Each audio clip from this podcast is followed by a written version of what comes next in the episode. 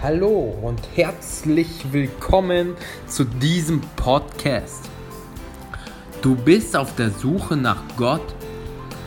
Glaubst du vielleicht, dass es irgendwas da draußen geben könnte, hast aber noch keine Entscheidung getroffen, was du genau glauben sollst? Bist du dir unsicher in dem, was und wem du glauben sollst? Dann ist dieser Podcast genau das Richtige für dich. In diesem Podcast wirst du nämlich Menschen kennenlernen, die ihre persönlichen Erfahrungen im Glauben teilen, erfahren, wie Jesus in ihrem Leben präsent geworden ist und wie sich ihr Leben durch den Glauben verändert hat. Du bekommst außerdem praktische Werkzeuge, wie du deinen Glauben prüfen und vor allem vertiefen kannst. Du bekommst eine neue Sicherheit in dem, wer du bist und was du glaubst. Du wirst sicher und überzeugt vor anderen reden können, wenn es um das Thema Glauben geht und Stellung beziehen können, was du glaubst. Du wirst dadurch neues Selbstvertrauen und ein neues Bewusstsein bekommen über den, wer du bist. Ich will dir danken, lieber Hörer, dass du auf diesen Podcast gekommen bist. Ich bete jetzt für Aufmerksamkeit und Wachheit für jeden Hörer, für die Inhalte und Geschichten, die in diesem Podcast vorkommen. Danke außerdem, dass du die Leute berührst und dass sie deine Wahrheit erkennen dürfen in deinem Namen Jesus. Amen. Ja, hallo und schönen guten Tag. Ich darf euch herzlich begrüßen zu dieser sechsten Folge dieses Podcasts. Und das Thema, was mir der Heilige Geist heute auf, den, auf das Herz gelegt hatte, war das Thema heute heißt Worte haben Macht. Und dazu vielleicht kurz die Einleitung, ja. Schon Henry Ford sagte damals, ob ich denke, dass ich etwas kann oder nicht kann, ich habe beides mal recht. Schon Henry Ford wusste also damals, dass das, was wir denken und vor allem reden, Kraft und Macht hat über das, wie wir uns sehen. Was sagt die Bibel aber dazu? Schauen wir uns dazu an, wie Gott die Welt geschaffen hat. In 1. Genesis 1.3 sprach Gott, es werde Licht. Das zieht sich durch die ganze Schöpfungsgeschichte in Genesis, dass Gott erst spricht und dann es geworden ist. Wir als Menschen sind nach Gottes Ebenbild geschaffen worden. Und vergleiche dazu auch bitte Genesis 1,26 dürft ihr gerne vergleichen und 2 Vers 7. Dort spricht Gott, dass wir nach seinem Ebenbild geschaffen worden sind. Schauen wir uns noch kurz Sprüche 6.2 an. Das dürfen wir uns kurz anschauen. Dort heißt es, hast du dich durch deine Worte gebunden, bist du gefangen durch deine Worte. Gott hat uns die Autorität sowie Verantwortung gegeben, mit diesem machtvollen Werkzeug der Worte also umzugehen. Er hat uns nach seinem Ebenbild geschaffen. Und wir dürfen uns immer wieder bewusst machen, was für Kraft in Worten ist. Wir sind es also oft selber, die uns durch unsere eigenen Worte gefangen halten. Ein praktisches Beispiel. Ob ich jetzt sage, ich muss heute zur Arbeit gehen.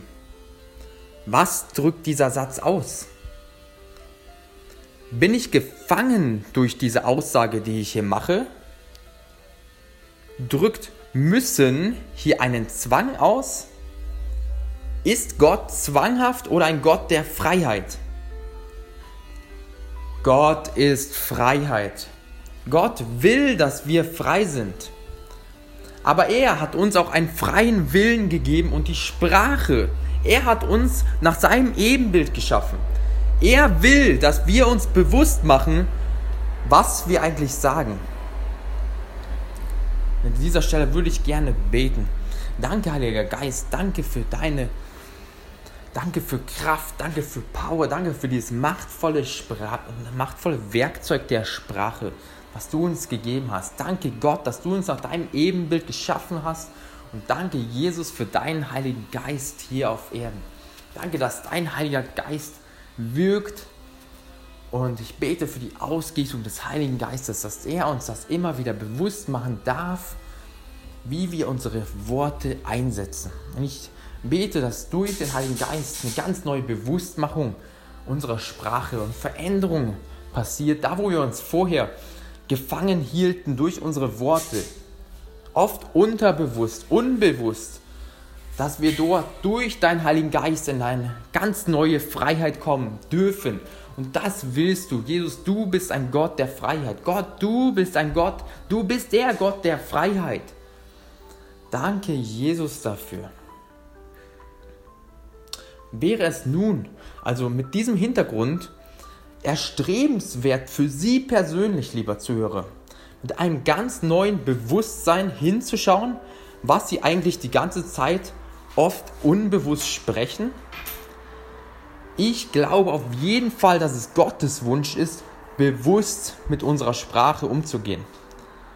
Was wäre in dem Fall, also in diesem Fall, die bessere Formulierung hinsichtlich dem Leben, was Gott für uns geplant hat? Nämlich ein Leben in Freiheit und Fülle.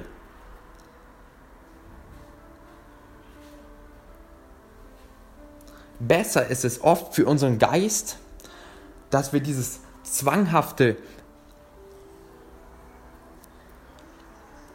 äh, müssen, Wort müssen ersetzen durch das Wort dürfen. Denn in dem Wort dürfen ist immer Freiheit verbunden und steckt eine Möglichkeit, etwas zu tun. Das Wort müssen jedoch ist oft mit unterbewussten Zwang verbunden.